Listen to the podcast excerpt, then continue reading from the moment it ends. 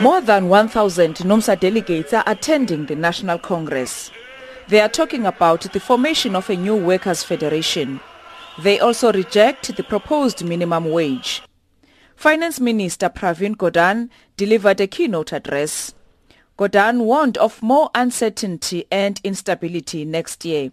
He says the election of Donald Trump as the U.S. 45th president is causing uncertainty as government is not sure whether he will continue with some of trade agreements concluded by outgoing President Barack Obama. He also said that there's a number of new political organizations being formed worldwide, even in countries where previously there were only two dominant political parties. But why is this happening? It's happening because people and ordinary citizens like yourselves and ourselves are saying inequality between the rich and poor, and rich and poor can be defined differently in different countries, is growing.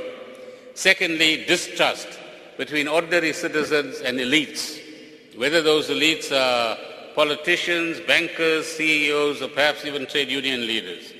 That gap, that distrust gap, gap is growing. And thirdly, people are saying, you talk a lot about globalization, but we don't see the direct benefits of globalization. NUMSA's Secretary General Irvin Jim criticized the South African Reserve Bank's policy of inflation targeting. Jim says high interest rates have negatively affected manufacturing and industrialization in the country.